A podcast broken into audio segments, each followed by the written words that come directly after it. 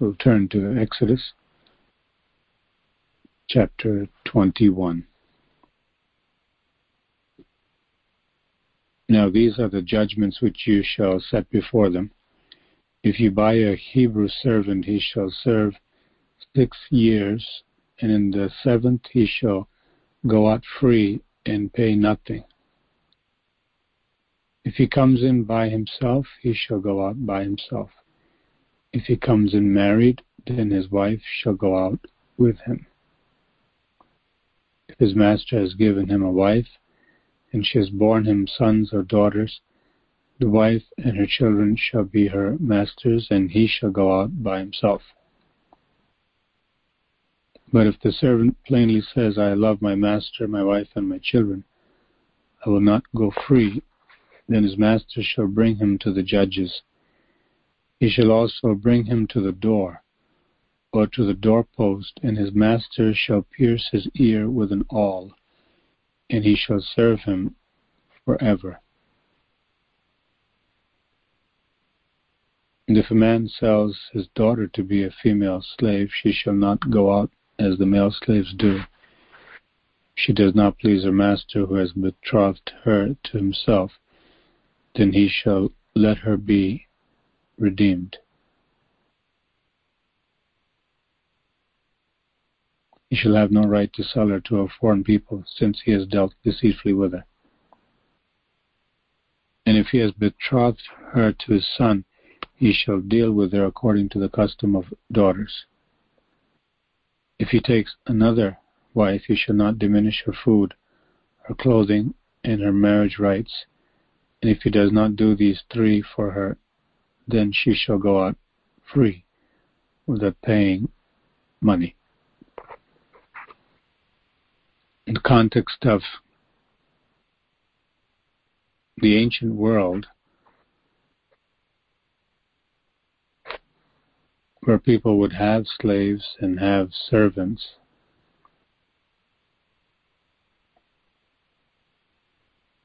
God's heart of love and His provision for the otherwise prone to oppression is seen clearly. That he cares for the people, the family.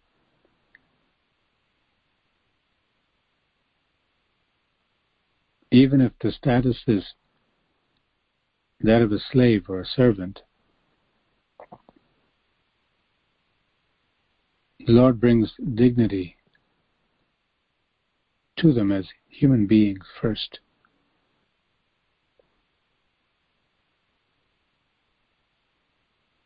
in the ancient world, especially, this was unheard of, much as females were also undervalued. God gives dignity to every person, male or female. Perhaps someone reading this ancient literature, ancient writing and book of Exodus, maybe in some big library in some great city, either searching for the truth or quote unquote accidentally lighting upon the truth while perusing ancient literature reading about the various societies in the pagan world. Perhaps they would become believers in the living God just by reading something like Exodus 21 1 to 11. To see that this must be the truth. You had slavery everywhere at that time, and you had the mistreatment of slaves and you had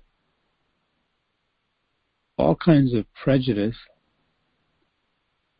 You see a God who defends the rights of the oppressed and he brings dignity to every human being, even within this law. And he says that the value that he places on a male or female is not to be taken away by anyone at any time, anywhere. How often people can look down upon others because they don't have the same status, quote unquote, as themselves or their acquaintances. I remember being in India some 20 years ago, having the opportunity to preach to a rather wealthy family. All the relatives were gathered there and had mentioned the importance of heeding one's conscience, and as an example mentioned of the so-called aristocrats, of the wealthy people, aristocrats,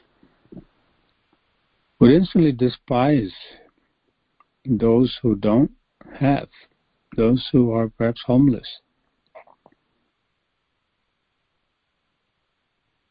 as the family was rearranging things here in our house, we came across a poster that was made for one of my classes while doing the Masters in Education 14, 15 years ago. And it was a simple poster, but it was to bring awareness to the issues, social issues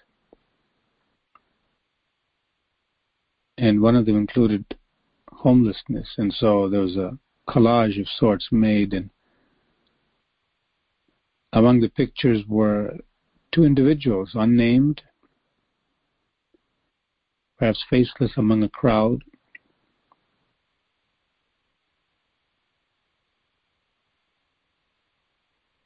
And the faces were cut out from the picture and put on this poster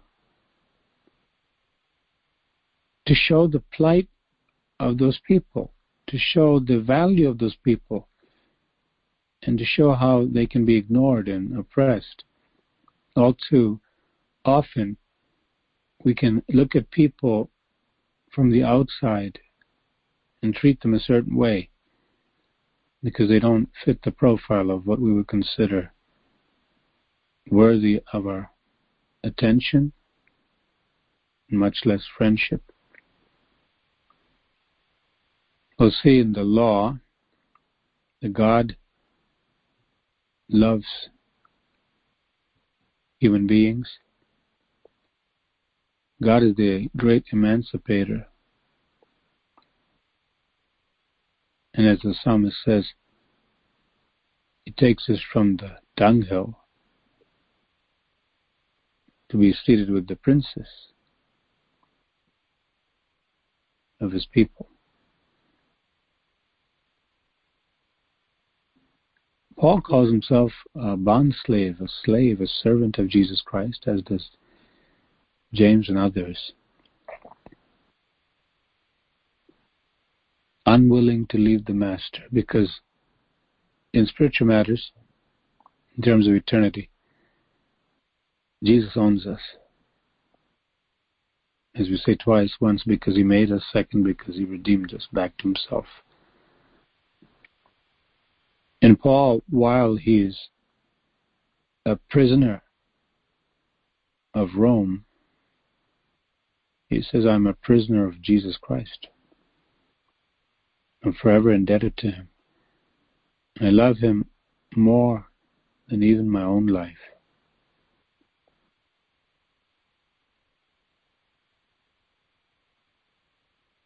And in the case of eternity, in the case of our relationship with the Lord, we're not only His willing slaves and prisoners,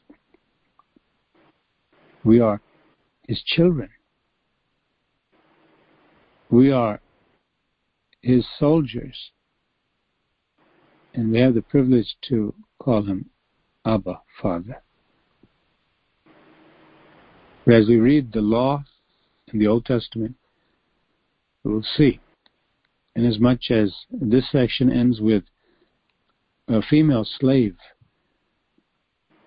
who has been betrothed to the son of the master.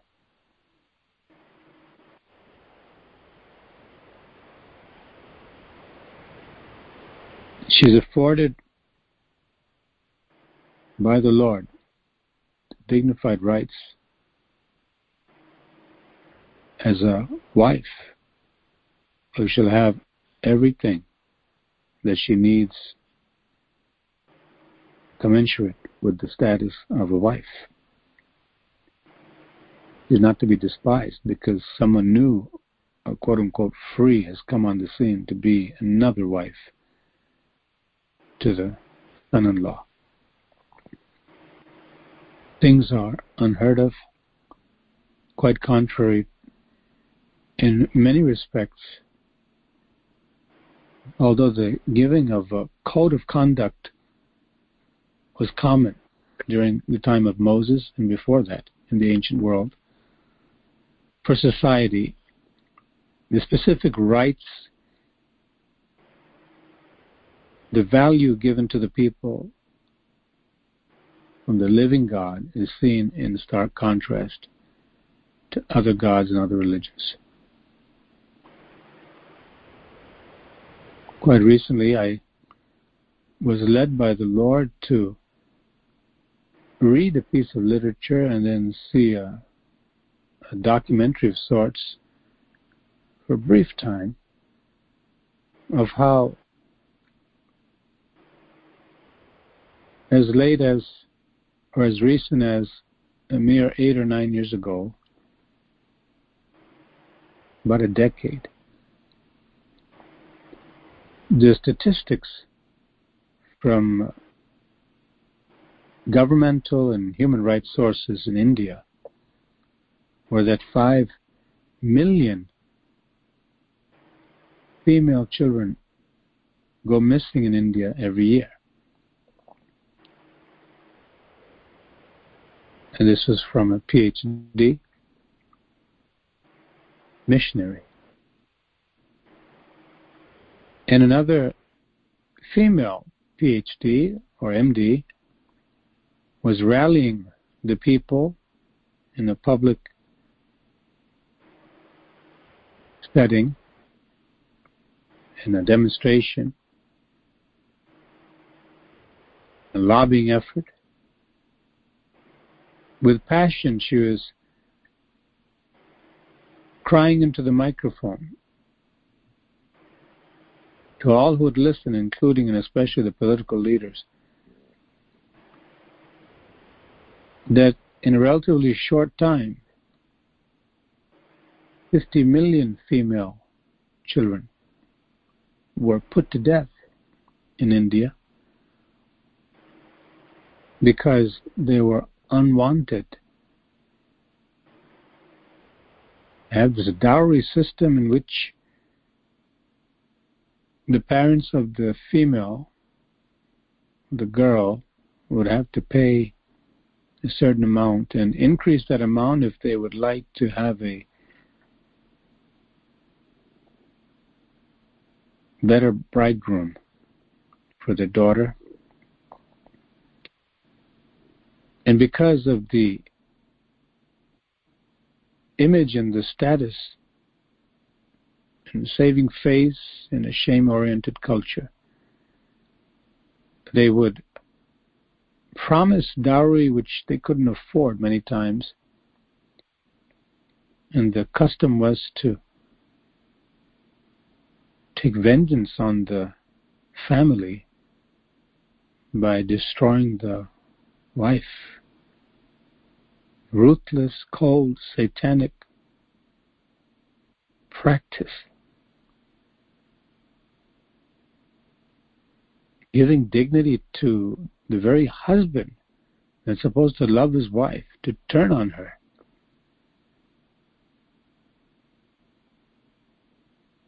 To destroy because of some evil custom. Now, it said that the dowry can be seen as part of the arrangement to supply the daughter and the new husband for their needs as part of the bargain or the pact between the two families as an Indian culture. Typically, it's truly a marriage of families more than the individual or just as much as the individuals. But the prospect of having to provide for a female baby, to be married in a respectable manner involving a certain amount of money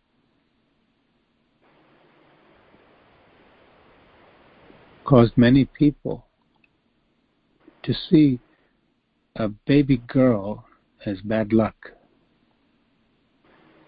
There were other atrocious practices in which they would literally suffocate the infant, female infant child.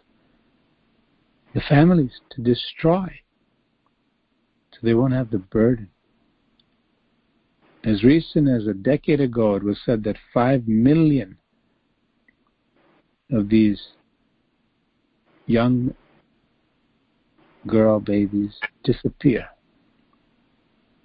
from India, 5 million from the Indian population. What can cause a people? Now, it's not the practice, of course, in Christian societies, at least those who are born again and don't have a mix of some pagan culture with their so called religiosity.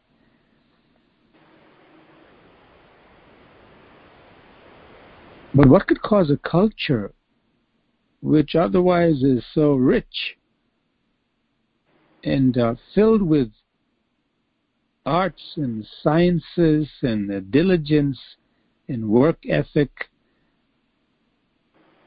and uh, national pride with ancient language and colorful customs and with an influence regarding meditation and other aspects of spirituality, so called, that are propagated all through the globe.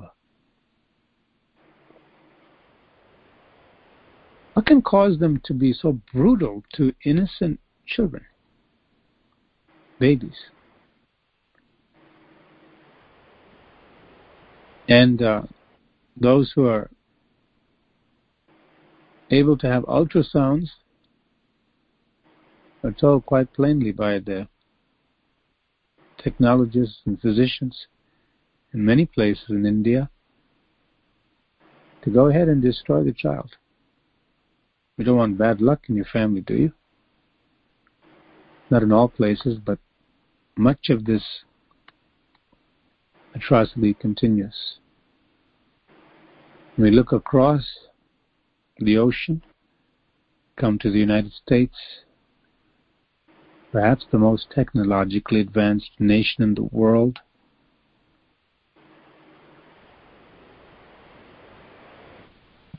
Male and female children are killed. As the statistic goes, more than the casualties in our famous wars are the casualties in clinics where human children are butchered literally, and the public testimony in congressional hearings and other places of prominence is from the people who do such things, among them some who have repented. Medical experts have said, make no mistake about it, you're literally tearing a human being limb from limb. And the hardest part, is to joke, is to get the head off my God. Fully formed human being within the womb. Not only a devaluation of human life with respect to gender, but human life in general, and that too the most innocent of the population the little darlings that people love to adore, It's babies, and uh, they relegate the babies and the adorableness to pets, to mere animals, with an eternal difference between the two, animals and human babies. But they may as well keep both of them in the same group because, even worse, they're able to tear that human child, which after all is a living human being, just on the other side of the wall of uh, mother's abdomen. Akin to saying that if a person is inside my house, that person is a human being, but if the person is standing outside of my door, that person is no longer a human being, and anything goes. You can kill that person, doesn't make a difference to me.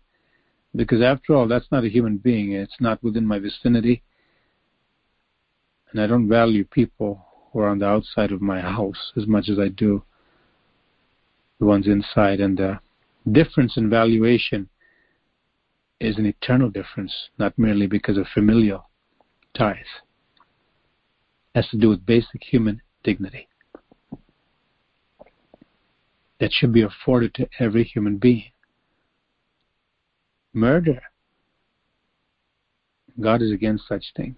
We see the treatment that He enforces way back in Exodus in such a context as a pagan, heathen culture that they were surrounded by, and the, perhaps the norm of having slavery. And the slavery, in this case, not unlike or too far removed from having uh, a maid in some respects. But still, you see the heart of God. And later on, we'll see how God says, in dealing with Hebrew brethren, that if someone owes someone and cannot pay, that the brother to whom the payment is due should not take his Hebrew brother's blanket. And the Lord's argumentation for that is how can he sleep at night and protect him from the cold if he doesn't have a blanket, if you take the blanket from him? Such is the heart of God. Within the human framework of justice, see God's tremendous heart of compassion. And continue with verse 12. He he who strikes a man so that he dies shall surely be put to death. However, if he did not lie in wait, but God delivered him into his hand, then I will appoint for you a place where he may flee. He who strikes a man so that he dies shall surely be put to death. Whoever, if he did not premeditate, this murder or this death. But it was God who happened to deliver that person into his hand. God said, I'll appoint a place, a refuge, city where he may flee. But if a man acts with premeditation against his neighbor to kill him by treachery, you shall take him from my altar that he may die. Is he a God of justice and a God of mercy? Who's perfect like the Almighty God? Every word of God is flawless. He's perfect in all His ways.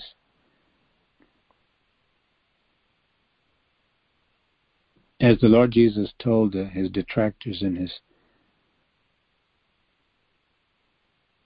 opponents who came to Him and said, Moses gave this provision that if a man is not pleased with his wife, let him give her a bill of divorcement and get her out of there. The Lord said, but it was not so from the beginning. God created them male and female. He always meant for a marriage relationship to be between one man and one woman. How far we've come today. Public display of shameless behavior to say that a man and man can be in a marriage relationship and a woman and woman. And there are those who would say uh, you can have a man and woman as your spouse at the same time, and why not? What is with the institution of marriage? What does it mean? After all, if I love the person, what difference does it make? A piece of paper is going to validate our deep love for one another. Common sense itself would show that a commitment that is on record publicly can be leveraged against one who violates that relationship. And at the same time, gives respect and dignity to that relationship because everyone knows who that spouse belongs to, the rights that are accorded with such a relationship.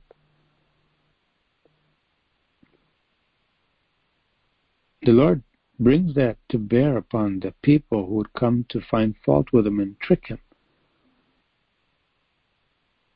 Because of the hardness of your hearts, he said, Moses allowed that. That's not the case from the beginning. That's not God's perfect will. And so when we read the laws here, see, God is working within a cultural framework and He will bring them out as the law pointed to Christ. God restores, even while He was on the earth, through the doctrine concerning the heart of God on every matter that was discussed and preached about. And the Apostle Paul picks up further on the marriage relationship and he speaks in this language that the Lord didn't tell me this directly, but I'm telling you, and I too have the Spirit of God. In other words, there are matters in which the Lord did not discuss explicitly. But this is the heart of God, and this is the Spirit of God teaching you through me, the Apostle said regarding separation and divorce and remarriage. And so we are called to look at the text here and not to jump to conclusions without considering the rest of the revelation of God and the guidance of the Holy Spirit when we read. Many people have forfeited eternal life and run from God because the devil has been their ready tutor while they read the scriptures. Inasmuch as the parable says uh, the devil, like a bird, comes and takes the seed, the word, lest it should produce. So the devil would come and read the Bible with us and begin to instill suspicion against the living God just as he did in the Garden of Eden. And it may begin with something that is seemingly innocent. I don't understand why God would say this. Why? I don't know why God would do such a thing. It, it just bothers me. We must know that that sentiment can quickly turn to an all out reproach false charge against the holy God of being unjust because of our not only limitation in our human minds, but the rejection of the enlightenment of the Holy Spirit and the rest of the counsel of God to shed light on that particular issue about which we may get hung up. And the devil is there only too conveniently, strategically placed of his own volition to see who he can catch to turn against God, snatch that soul forever. May the Lord help us to read with great humility, always with the premise laid out as a foundation. God is perfect. God is light. And in him there's no darkness at all. Nothing, not even one spot. Even the sun, this tremendously powerful orb of fire in the universe has these dark spots, but not so with the living God. Hallelujah. He's perfect in all his ways. And the one who would walk with him would know him better and better. And uh, we would adore him more and more, not because it's a commandment only to love the Lord, but because he is lovable. He's awesome in love. Who rescued you and me from death? Who gave us life? You and I were lost in sin many evil thoughts, if the truth be told, if God can bring everything out on the carpet, so to speak, of the kind of thoughts we have thought since our youth, how ugly it would be in the courtroom of heaven to stand there and see the movie played. Can you believe I thought those things? Wicked imagination. God had mercy upon us. Is he not the most loving judge ever? And the judge becomes our father and adopts us into his family and gives us a royal banquet and says to us further, I have unlimited treasure to give you throughout eternity. That's how close you are to me. God's the God of justice and mercy. And for the man who kills someone accidentally, God says, he should not be killed. But the one who does it by treachery, premeditating murder, kill him, God says. Take him away from my altar. And he who strikes his father or his mother shall surely be put to death. He who kidnaps a man and sells him, or if he is found in his hand, shall surely be put to death. God established it right from the beginning. Don't come to my altar. Don't consider yourself part of my new covenant people or this people who I have made this fresh covenant unlike with any other nation on the face of the earth. And bring perversion and violence and wickedness. He said, I'm warning you right from the beginning. Don't think you can kidnap someone and sell that person or hold that person hostage. You'll be killed. Don't even think about it. Don't even think about raising your hand against your father or your mother to hit them or to rebel against them, as we'll see later.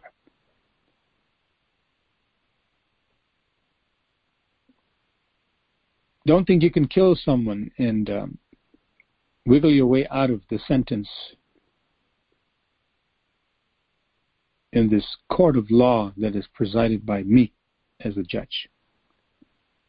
I know every heart and every thought. I don't need any evidence. And he who curses his father or his mother shall surely be put to death.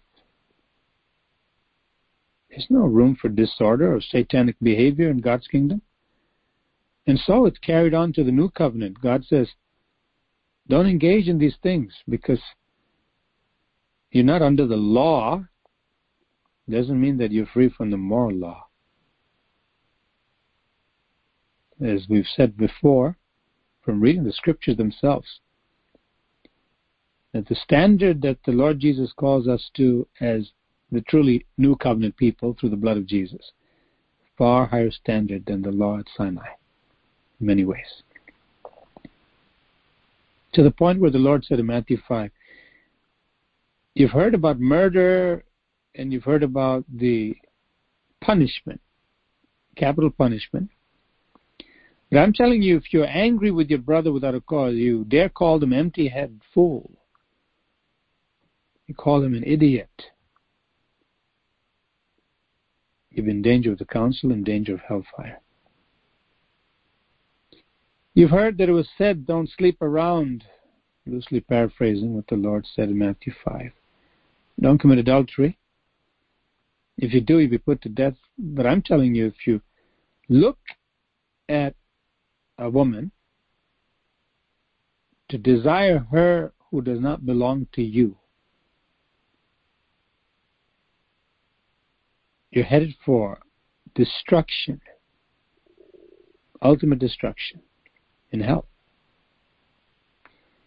You better save yourself from falling into that trap by having a strict watch over your body, your senses, your will, your imagination. What you give your eyes to, your ears to. Whatever fuels that hellfire in your chest, in your heart. Don't fall for it. It's better to lose your right hand than to have both hands and go to hell. It's better to have one hand and make it to heaven. Better to have one eye and make it to heaven than to have both eyes and go straight to hell. Whatever seems to be your forte and whatever is your great delight in life, if it leads you to sin, you must take measures to avoid sin at all costs so your soul can be saved.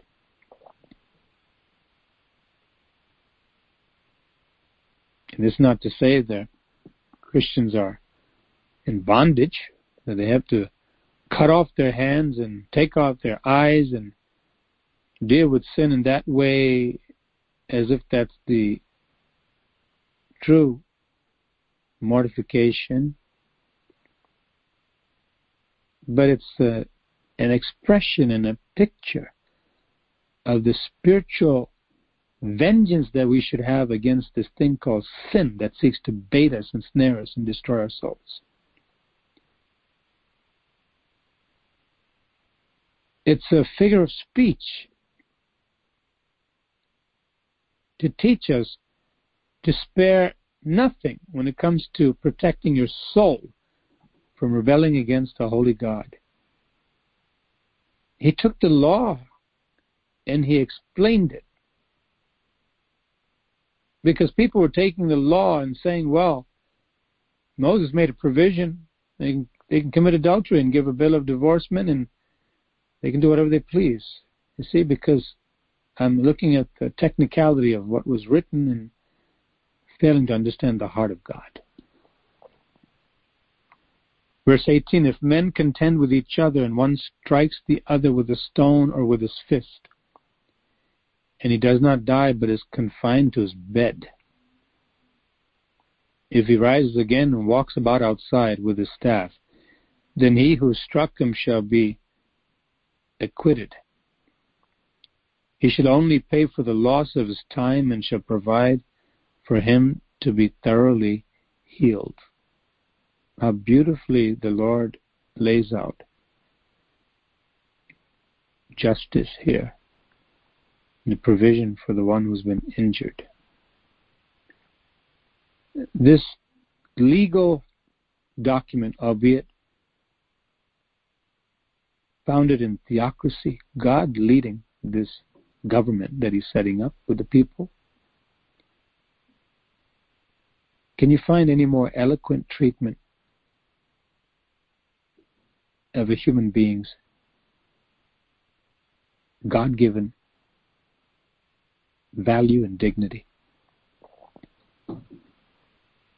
When we take time to read the scriptures, and always, when we read the scriptures, we want to be reading it with the help of the Holy Ghost, looking for Him to teach us, putting away every other preconceived notion, every charge, foolish charge against God that may come from even commentators who are supposed to be Christian theologians.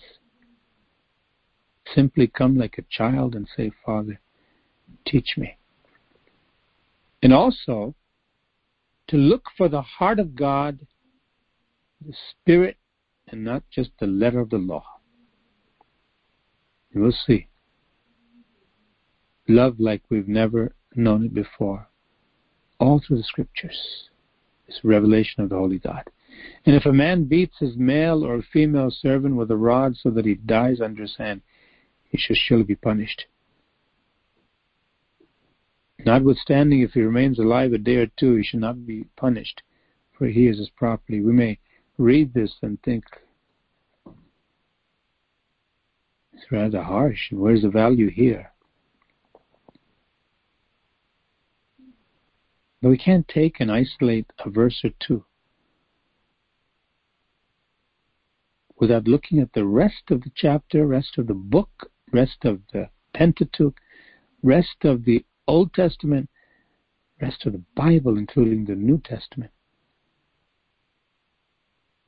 As we continue with the Lord, the Lord will show us. For what reason He said certain things. Not everything is apparent, as we've heard in the preaching. Pastor was alluded to this and preached this. Certain things are not fully explained to the satisfaction of human curiosity for the reader who's not interested in knowing the heart of God, who's not interested in worshiping God as God, but comes to nitpick with the finiteness of a small human brain, you know, the deep prejudice against God, to find fault with God and twist the scriptures. The Apostle Peter said these are perverted people. But anytime we come to a so called difficulty in the Bible,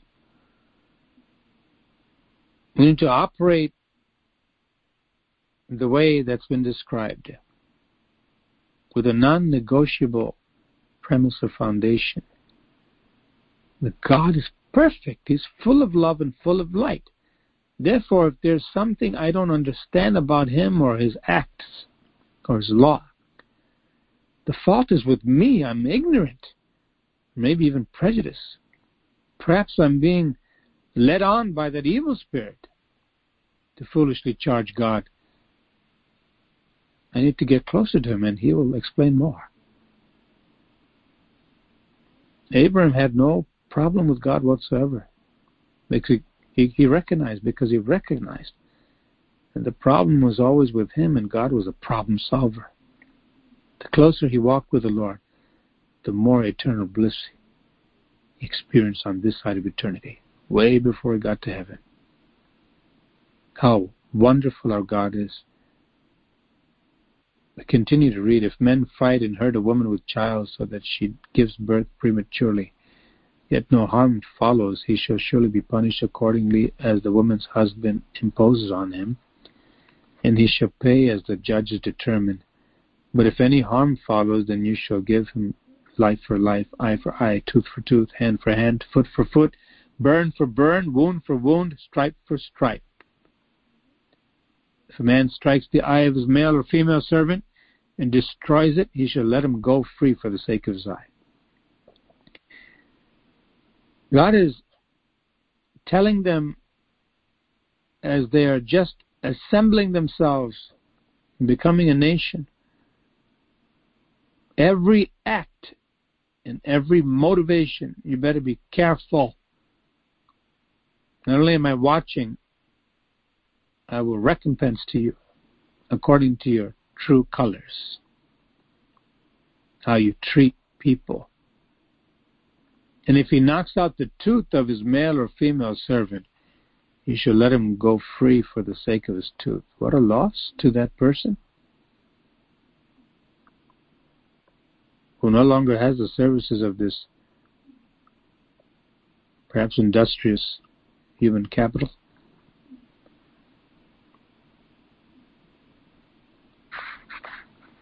If an ox gores a man or a woman to death, verse 28 of Exodus 21, then the ox shall surely be stoned, and its flesh shall not be eaten. But the owner of the ox shall be acquitted. But if the ox tended to thrust with its horn in times past, and it's been made known to its owner, and he has not kept it confined, he didn't take action. It's like some people who behave as animals or worse than animals they will allow their children to go and vandalize a store or someone's property and just watch and walk haughtily and softly and slowly and as if to show that they're responsible. Just say here come here son. Come here. Don't touch that. No feeling that it's someone else's property that it's a crime but just a little mild rebuke. And what does the child do? Takes one good look at the parent's face and sees clearly my parent doesn't care what I do to someone else's property. He or she is just saying that because they want to cover all bases and look good as if they're responsible. We're called to control our children, not only to behave properly and not destroy our own property, in our home, but other people's property. There's a wicked dichotomy, a separation and a duality, hypocrisy in the heart of many people who by their actions and their mannerisms reveal clearly they could care less what happens to someone else's property. And if their child their children are responsible for that, as long as they don't get caught and as long as they don't do too much of damage, you think, who would ever do that? Oh, they're human beings who are worse than animals. They forfeit that conscience, the dignity of being a protector of society and at least a basic neighbor others. To see a child, even a little child, go and deface someone's property and take it so lightly and casually and go on their merry way.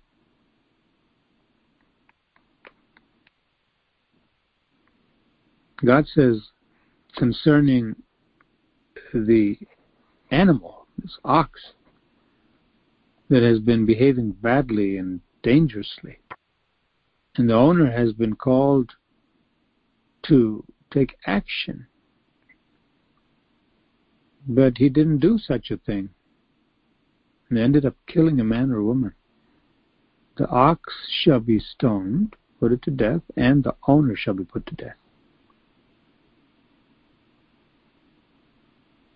That's how seriously God takes it. And for those who would say, well, thank God I'm not under the law, may we never think that God is not watching and He will hold us to a higher standard, especially if we call ourselves Christians. How carefully and lovingly and holily we should walk in society. We're under a higher law. We're under the watchful eyes of the faithful judge, who without respect of persons will deal to everyone according to their works. Verse 30 If there is imposed on him a sum of money, that then he shall pay to redeem his life, whatever is imposed on him whether he has gored a son or gored a daughter, according to his, this judgment, it shall be done to him. If the ox gores a male or female servant, he shall give to their master thirty shekels of silver, and the ox shall be stoned. Again, we need to continue with God so that we can understand the context. If there's any problem within ourselves and failing to understand that God hasn't changed, He's still perfect. And if we can't understand a portion of His Word, we need to get closer to Him so He can give us understanding. And we will see. He's still perfect. And if a man opens a pit, or if a man digs a pit and does not cover it, and an ox or a donkey falls in it, everyday issues God is so intimately concerned about our lives and everyday issues. He's concerned about justice. We see that very clearly over here. Whoever says that where was God when this injustice happened to this person or this people? Where was God? I don't believe in God. They haven't read the scriptures. They don't know the heart of God. They don't want to take responsibility, human responsibility for so much of the evil that happens to that same human being or that same people. And where justice needs to be served, God's justice is being stored up with wrath against the people who do wrong against anyone. And if a man opens a pit, or if a man digs a pit and does not cover it, and an ox or donkey falls in it, the owner of the pit shall make it good. And it says further, he shall give money to their owner, but the dead animal shall be his.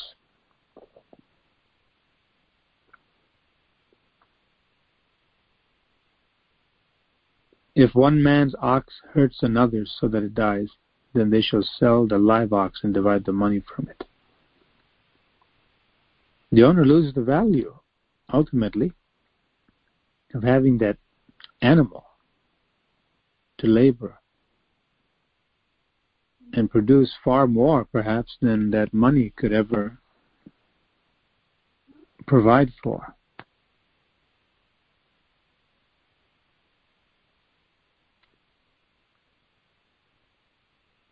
Or if it was known that the ox tended to thrust in times past and its owner has not kept it confined, he shall surely pay ox for ox, and the dead animal shall be his own. We begin to see how very detailed the law is and how it deals with, as we continue to read, every aspect of their civil moral lives. A true theocracy. God is giving the law and He's laying out and laying down in no uncertain terms the punishments that are due to people who violate his law. Mainly, you see, by violating the rights of the neighbor, how concerned God is. That everyone should live in harmony. Human laws are far inferior to God's laws. Even within the giving of the law at Sinai, the explanation that the Lord Jesus gives of the heart of God and the heart of the law draws us even closer to real harmony between ourselves and the Christian community, first and foremost, to care. How many Christians are callous, as we mentioned? Something we'll never forget when Samuel was a little boy. The autism was just getting discovered by his pediatrician, and he just ran in an assembly of people in a church building, a rather big enterprise there, and uh, the child went missing all of a sudden. He took off in a crowd of people in a huge facility. And we were visiting that church and we we're frantic and we're asking the people who were assembled having conversation, these Christian people. And they took one good look at us and they sympathized with us seemingly for a moment, but no one dared to come and help search for the child. They continued with their conversation and their tea. And what happened? We went searching, and uh, his siblings went searching in the bathrooms and different rooms looking for the child. And finally, we recovered him.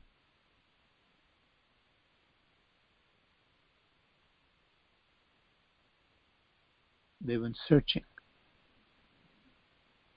Our the children, smaller than Samuel. I can never forget. Where's the care and concern? Was it prejudice? Because we were visitors and not part of the family there in the church? Or was it because of our skin color? Was it because we were rather soft spoken and not imposing in our physical attributes? Was it because we didn't look wealthy enough? God only knows, but they didn't budge.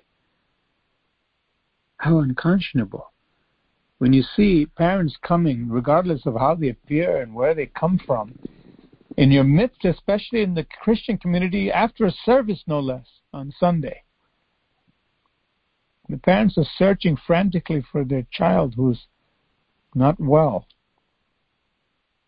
in a sea of people.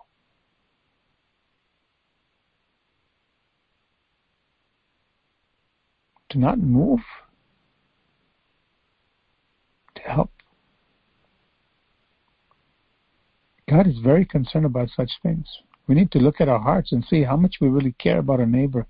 Whether we judge people, even our own brothers and sisters, as James warns, don't do that. You're in danger of judgment. Be careful. Judgment from God. The love that we should have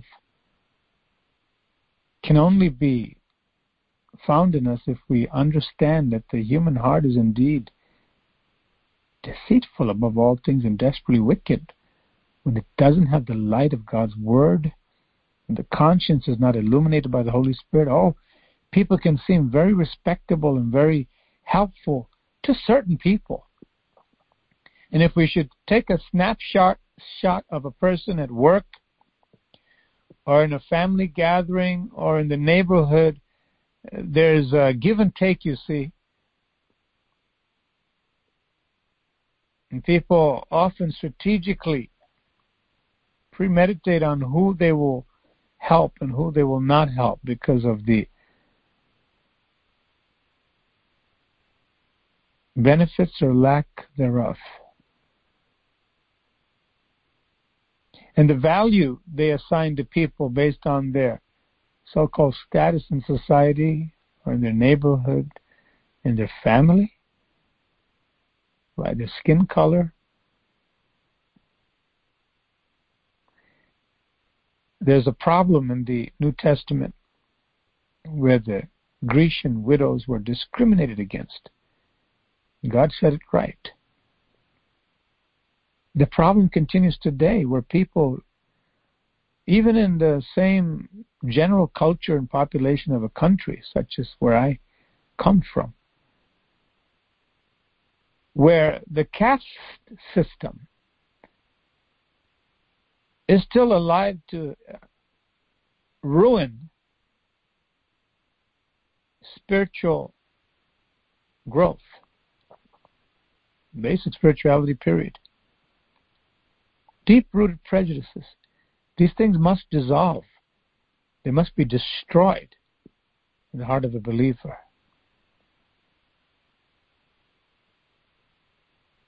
At a time when it was not popular, people like John Wesley, a few centuries back, said slavery is against the will of God.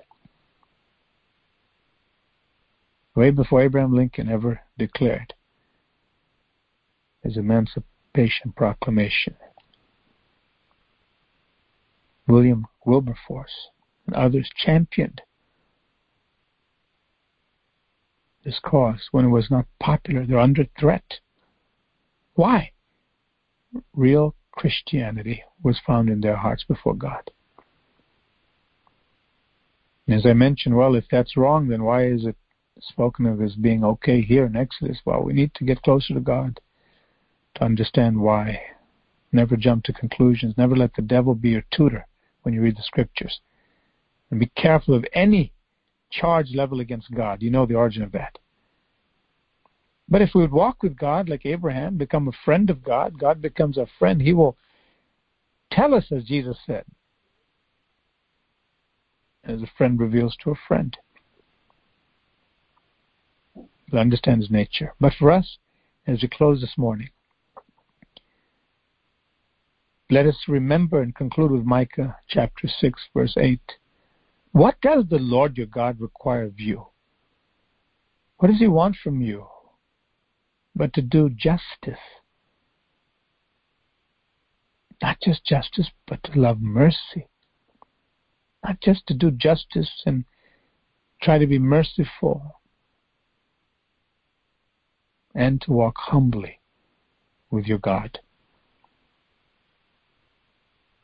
It will be all right in the sight of God, the ultimate judge, the supreme judge of the supreme court in all the universe and we will be commended because we loved like he loved.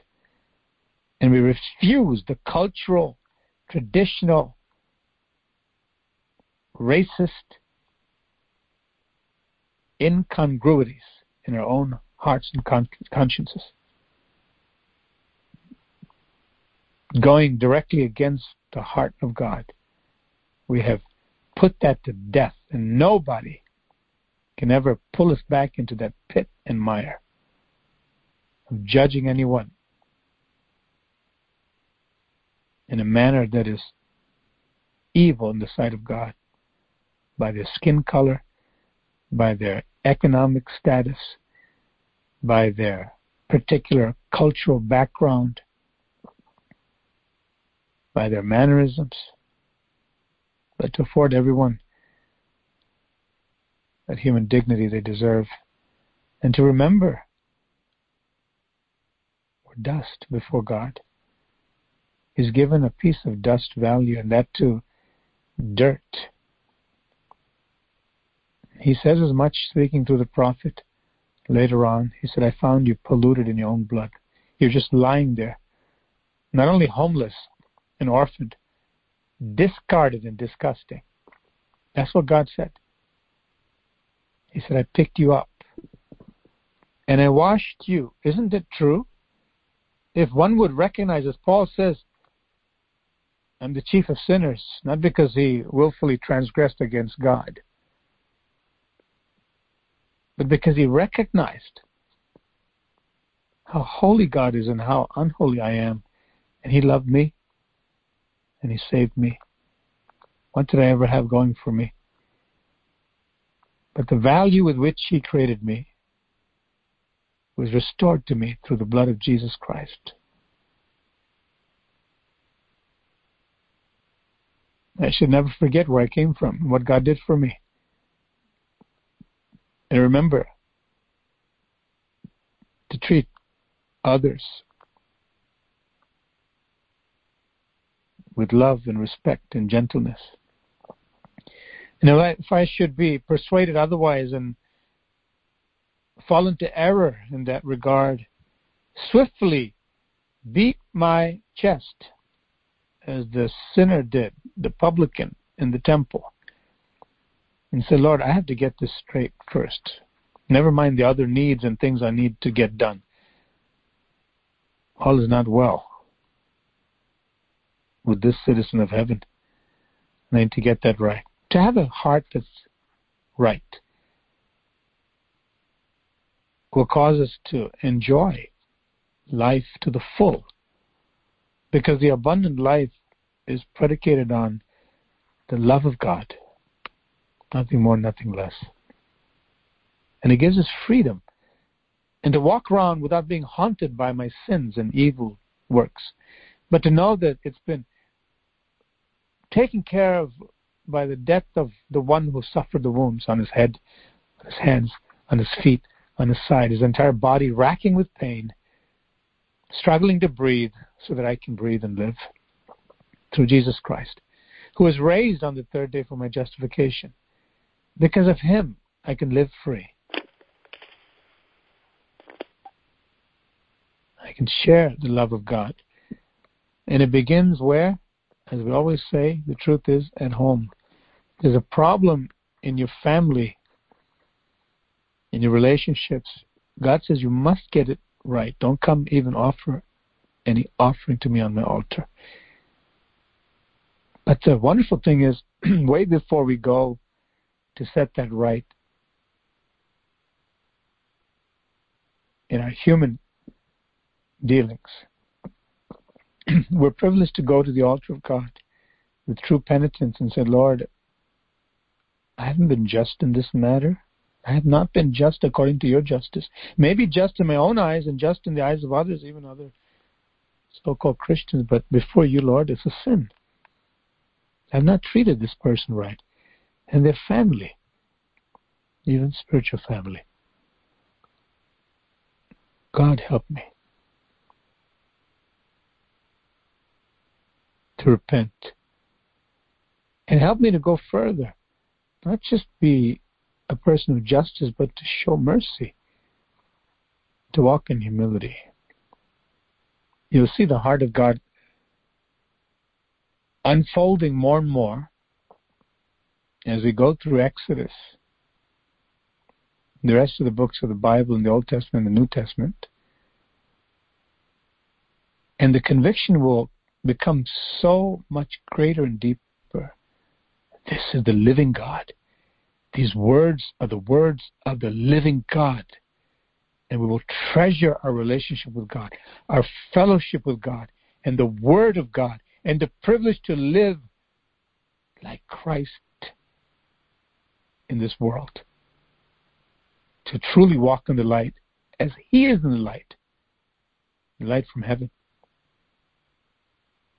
We'll be able to not fall into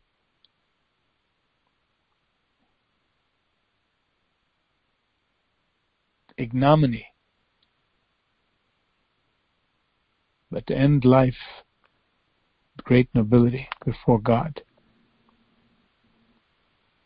I must say this.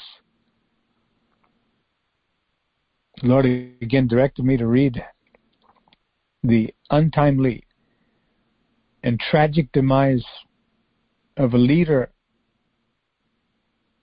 of perhaps the leading voice for the persecuted church for many years.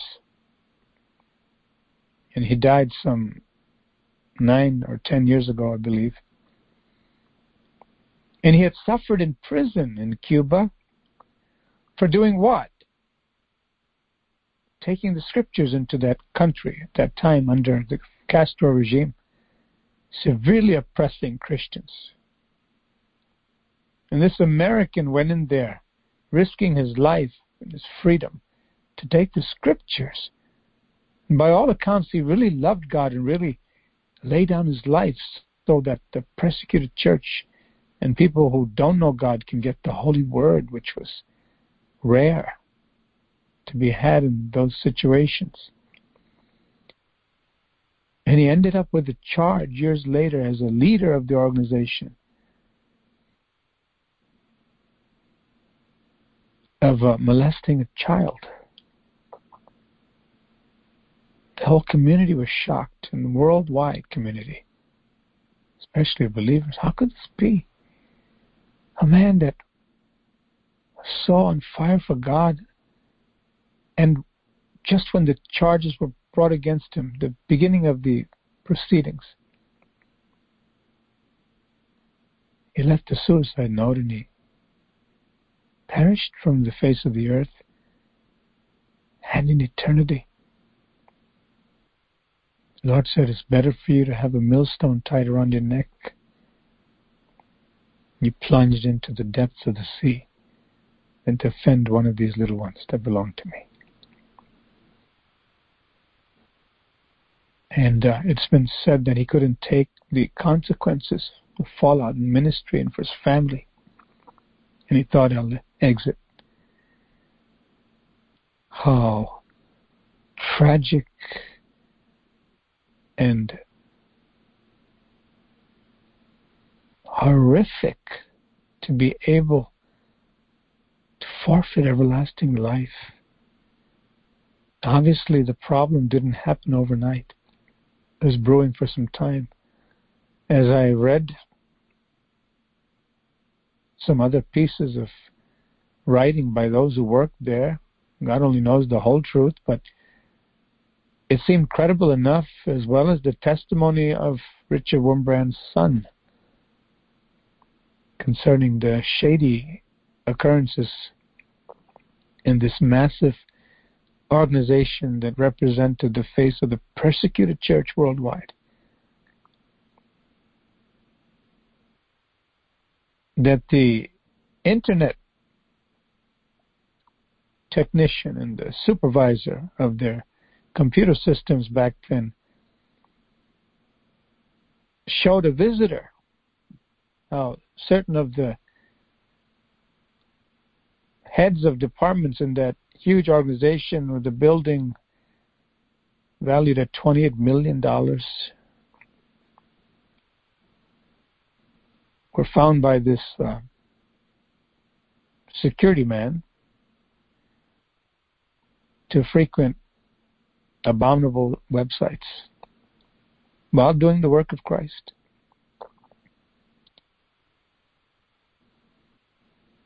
There's an open door somewhere. An evil doctrine came in, a perversion that it's okay, it's a little bit here and there. After all, I don't have this relationship with my wife anymore. We're getting older, and I still have the young blood in me, and um, uh, didn't God say, don't touch? You can look, but don't touch. And a total perversion of the truth. And he fell. Not unlike another world renowned evangelist quite recently. What happened? How did it happen? How can you go on planes and to go through dangerous territory for the sake of the gospel and have the thrill of being able to deliver the word of God and become a mouthpiece of God, and all of a sudden this is exposed. Because they did not do justly. They did not love mercy. They didn't walk humbly with God. There's no fear of God. Somehow, whatever fear of God they had went out the door. And like Samson, they thought, I'll go out as other times and I'll be okay, and they got slaughtered by the devil who had the last laugh. Horrible loss of souls. And that two souls that were doing so good, did so much good for God. And this pernicious doctrine of false eternal security will cause a person to presume upon God's grace until they fall into that eternal pit and lake of fire while they sin egregiously against Him day by day, thinking that it's hidden from the eyes of God. How foolish. May the Lord help us to know that every time we read Scripture, we must read it with the fear of God, knowing that we have only two paths to take. One is to become casual and complacent.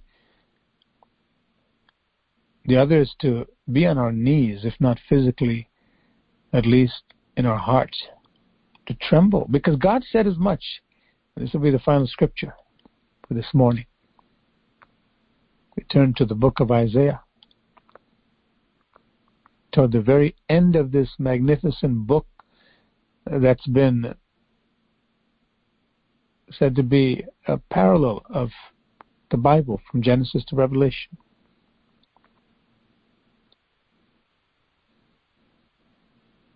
And God says this, and I read from the New Living Translation, Isaiah 66, the final chapter. Verse 1, perhaps somebody else would like to read it. These powerful words of the living God. Isaiah 66.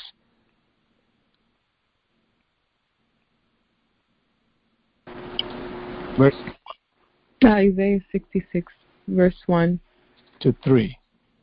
Okay. Can you hear me, Pastor? Yes. Okay. Isaiah 66, verse 1 to 3. This is what the Lord says Heaven is my throne, and the earth is my footstool. Could you build me a temple as good as that? Could you build me such a resting place?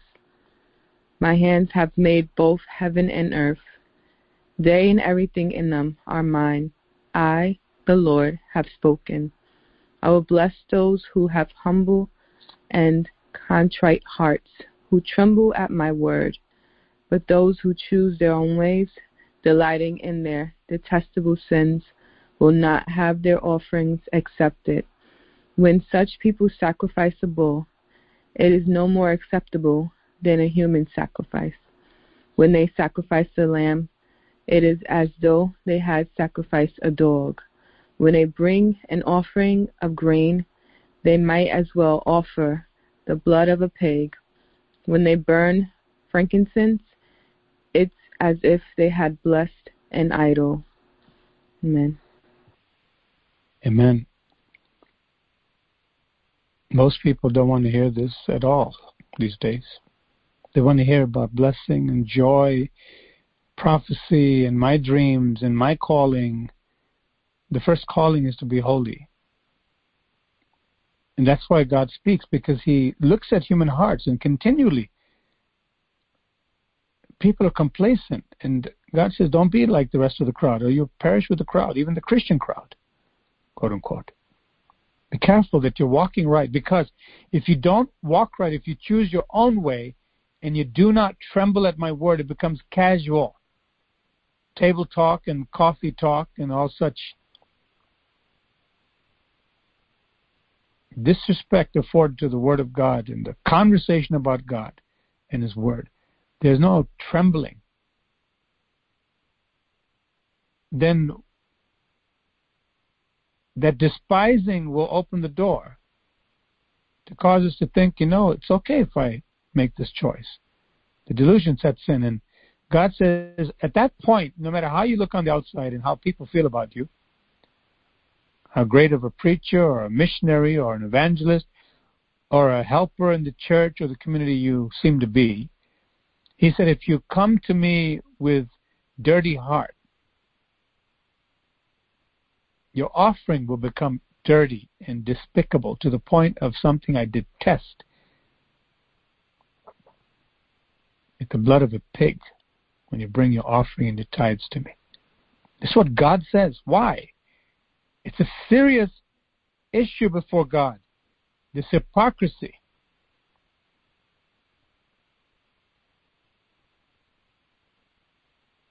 And he goes further. I said this will be the final scripture. Let's take it to mean the chapter as scripture. Someone else please read the rest of the chapter.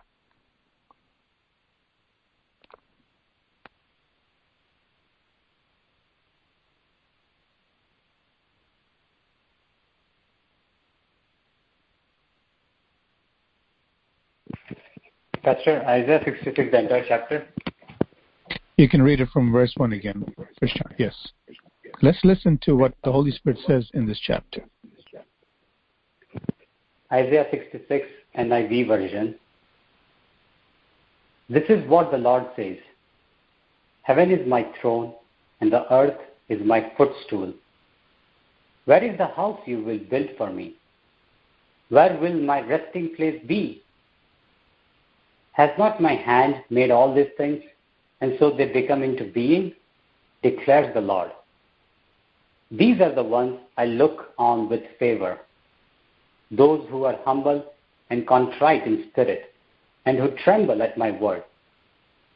But whoever sacrifices a bull is like one who kills a person, and whoever offers a lamb is like one who breaks a dog's neck. Whoever makes a grain offering is like one who presents pig's blood, and whoever burns memorial incense is like one who worships an idol. They have chosen their own way, and they delight in their abominations. So I also will choose harsh treatment for them and will bring on them with what they dread. For when I called, no one answered. When I spoke, no one listened. They did evil in my sight and chose what displeases me. Hear the word of the Lord, you who tremble at his word. Your own people who hate you and exclude you because of my name have said, Let the Lord be glorified, that we may see your joy. Yet they will be put to shame. Hear that uproar from the city. Hear that noise from the temple. It is the sound of the Lord repaying his enemies all they deserve. Before she goes into labor, she gives birth. Before the pains come upon her, she delivers a son. Who has ever heard of such things? Who has ever seen things like this? Can a country be born in a day or a nation be brought forth in a moment? Yet no sooner is Zion in labor than she gives birth to her children. Do I bring to the moment of birth and not give delivery? Says the Lord. Do I close up the womb when I bring to delivery? Says your God.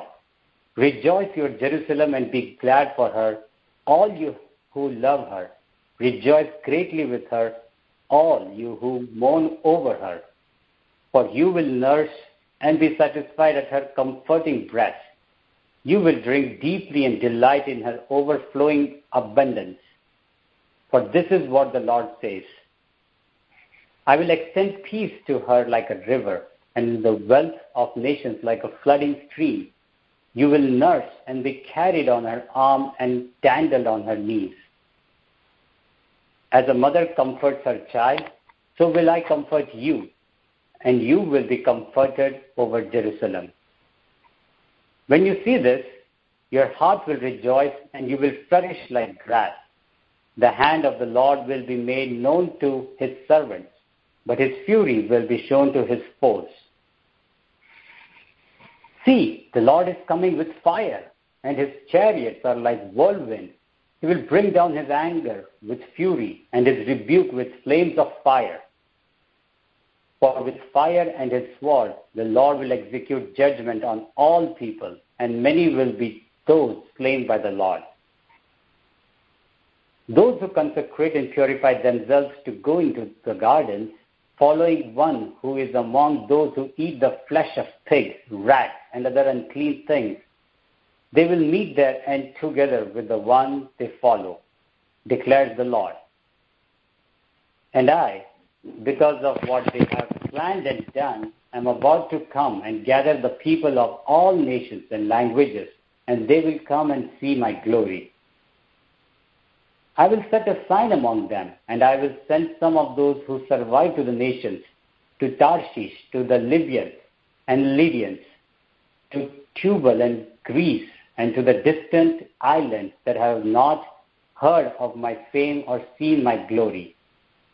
They will proclaim my glory among the nations, and they will bring all your people from all the nations to my holy mountain in Jerusalem as an offering to the, to the Lord on horses, in chariots and wagons, and on mules and camels, says the Lord. They will bring them as the Israelites bring their grain offerings to the temple of the Lord in ceremonially clean vessels. And I will select some of them also to be priests and Levites, says the Lord. As the new heaven and the new earth that I make will endure before me, declares the Lord, so will your name and descendants endure. From one new moon to another, and from one Sabbath to another, all mankind will come and bow down before me, says the Lord. And they will go out and look on the dead bodies of those who rebelled against me. The worms that eat them will not die, the fire that burns them will not be quenched, and they will be a loathsome to all mankind. Praise God. Praise the Lord. We see a number of things the Lord addresses here. Among them, he says, a nation that I'm going to bring forth, and how Jerusalem is still his chief joy, and that people should know that where God is, there's holiness and justice, and the people who despise him, he will call out and he will punish. Who? The Apostle Peter says judgment must begin at the house of God. So God is continually looking for the temple to be clean. He's not interested in anything else before that. And it's the joy of a person who calls himself or herself a Christian to align themselves with the heart of God to first check our own hearts. Truly before God, in the privacy of our own prayers, the Lord, search me. I've, I've looked myself, first of all.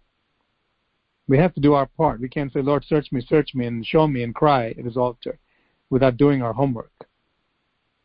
We have the Word of God, we have our conscience, we have the Spirit of God to convict us. We have to check, am I doing something devious? Am I perverting justice? Am I really humble or am I proud? Am I selective in where I will be humble and where I will not be humble? Do I tremble at God's Word? Do I understand He's Almighty God? And He commands me to be a certain way. He gives me grace to be a certain way for His glory. And I can't bring any excuse before God to say I'm only human God. You understand? That's why I'm adulterous and that's why I'm worldly. And he says, well, if you're not right, you choose your own ways. When you come to me before my altar, you're all defiled before me. On the other hand, those who are excluded, similar to what the Lord said in Matthew 5, rejoice when they do that to you because you're standing for the truth, which is not as popular as we may think it is even in the church. How do we know that? Look at how sin is rampant in the church at large. Someone says, Well, I, I don't like to look at the negative side of it. Why don't we talk about the positive side? Even if it's a glimmer of hope, I really need to hear a positive message. Sadly, we'd have to cut out most of the content of the Bible if we want to look at things that way. We should be people who say, Lord, whatever you have to say, I want to hear it. I must hear it. Lord, there's a purpose behind it. Oh, if the Word of God can convict me by the Spirit of God to be more careful in how I walk with God and more complete in my obedience, what a blessing it will be to cause the heart of our Father to rejoice, to give us freedom, and to make us a blessing to the world. But we've jumped from Exodus chapter 21. We discussed Matthew 5. We went to the book of James and even Corinthians. And now we're at Isaiah 66. at the conclusion of this morning call today. We see clearly God wants us to make sure that we check our hearts. And if our hearts are right before God, by His standard of His Word, by the commendation that comes from Him, not self commendation, but from the Spirit of God, then we will be held up as trophies and uh, the workmanship of Christ for all eternity. And we who have loved Jerusalem, because God's throne is there, his temple, among his people at least, will be part of that new Jerusalem for sure. And in the new Jerusalem, Jerusalem, excuse me, shall no thing defile enter. Is that right? Am I supposed to be blameless and there's no other way I can enter into heaven? It's sad in the commentary on this persecuted church's leader, this organization, I should say. There are people who testify this man who committed suicide because he was under charges of pedophilia. Um, he was such a good man, and I witnessed firsthand this one missionary said of how loving he was of God and of the people. And he concluded with this whatever he ended up with and however he exited this life, we can be sure we'll see him in heaven because God will not forget all the good things he's done.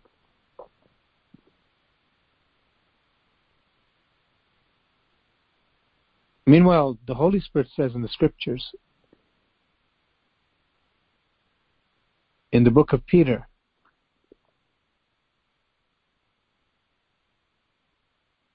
That a person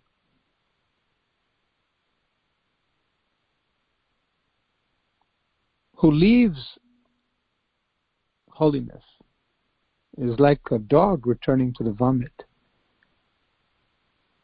It'd be better if they'd never known the way of righteousness than to know it and then reject the command they were given to live a holy life they prove the truth of this proverb. A dog returns to his vomit, and another says, a washed pig returns to the mud. Now, can a pig or a dog inherit heaven?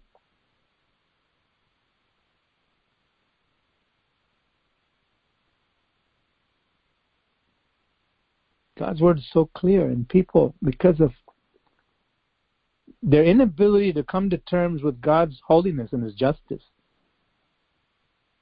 they find ways to pacify the horror of rebelling against the holy God, defying to his face, and going after Satan's ways, and that too in the most disgusting of ventures, such as child molestation. And here's another missionary who's on the field with this leader, defending him as someone who just had a, a some demon, a, bothering him at the end of his life and he couldn't take it and he bailed out of life. But we can be sure we'll see him in heaven. If that were the case, then God and Satan have no difference.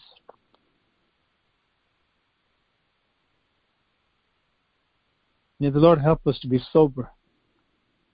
May the Lord help us to call out sin when we see it in our own hearts, in our own hearts, and go to God.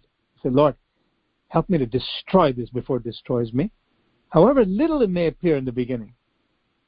Like a little cobra becomes a big cobra, or a little boa constrictor, until it chokes the life out of the person who toyed with it.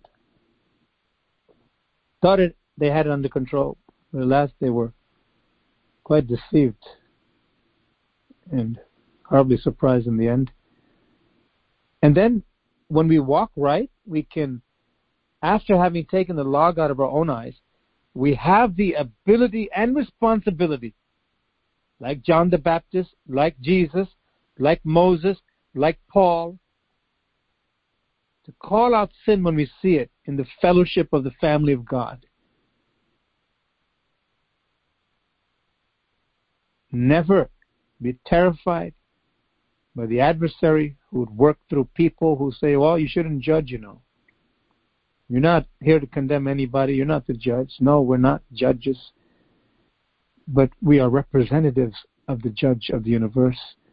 And because we love, just like Jesus, we speak the truth to tell people, wake up because the destruction will come.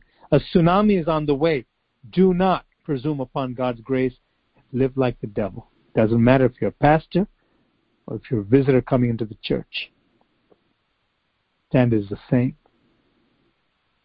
God's grace makes us holy. His blood makes us holy. He says, all I'm asking you to do is not work up your own righteousness. Just stay with me. Abide in that. Don't defile it. If I've made you a lamb, don't go back to being a pig by your choices. Because if you insist on that, God says, I'll have to give you up. You can't come into heaven like that. Is that hard? Is that wrong of God? A holy God who's given us his life and given us his holy garments of righteousness to simply say, now hold on to it, okay? Just hold on to it. Oh, God, I can't hold on to it because I'm human, you see. The moment I try to hold on to your righteousness, Lord, it's just too hard and I fell again. And where can I go? What fellowship where I can be restored? Restoration is a wonderful thing. We all need restoration when we miss the mark, but let it not be a habit. Because God says clearly, if we entertain that as the way of the Christian life, it's a horrible self deception. Because God didn't come to save us, to keep us in our sin, but to get us out of it. We're supposed to represent Him. So the law in Exodus 21 is a precursor, and it is an exposition from God Himself, from Sinai, to show us that God minces no words when it comes to justice. Neither does He compromise ever, because He cannot den- deny Himself. He cannot deny Himself. He calls us to be faithful. All of these instructions, and commands, are not optional. The commands. And to do God's will and to follow Him is a delight and never a burden for the one who's sincere. Shall we pray? Hallelujah. Thank you, Lord. Thank you, Lord. Thank you, Lord, for your true doctrine for your holy doctrine from your mouth, Lord, from the scriptures. Oh, it's a pure way, it's a pristine way, Lord. The river of life coming from your throne to wash us clean forever. A river that's teeming with life everlasting, the river of the Holy Spirit. Lord God, to walk worthy of the calling wherewith you've called us. Prisoners of the Lord, gladly so. Freer than anyone on the face of the planet. Because we've come under your wings. Oh my God, I pray, purge us. And help us to make a determination. No, none go with me in this way of truth. Till I will follow. No turning back. No turning back. Thank you, Lord. Bless your people, Lord, I pray. With a renewed determination to be careful to obey God and to delight ourselves in you. And when we offer praises to you and pray to you during the day, it'll be a delight to you, a sweet aroma, and not a stench. Rather, Lord, you'll invite us to come even closer so we can really hear your heartbeat and live a righteous life, to do justice, to love mercy, and walk humbly with you. And then go on like Daniel, Lord, at the end of days to receive our reward from your hands. We love you and praise you, Lord. The truth in Jesus' name. The truth that sets us free. The truth that sets us free because, according to John 8:31, we have chosen to abide in you, remain in you, and not wander off into sin. Thank you, Lord. Thank you, Lord. Hallelujah. Thank you, Lord. You're raising up a remnant all over the globe a holy people, redeemed of the Lord, blameless, chaste virgins espoused to Christ, without spot or wrinkle or any such thing. As we continue to press on, you continue to change us. to the perfect image of your glorious Son, Jesus Christ, who's coming soon. Even so come, Lord Jesus. We thank you, praise you. Amen.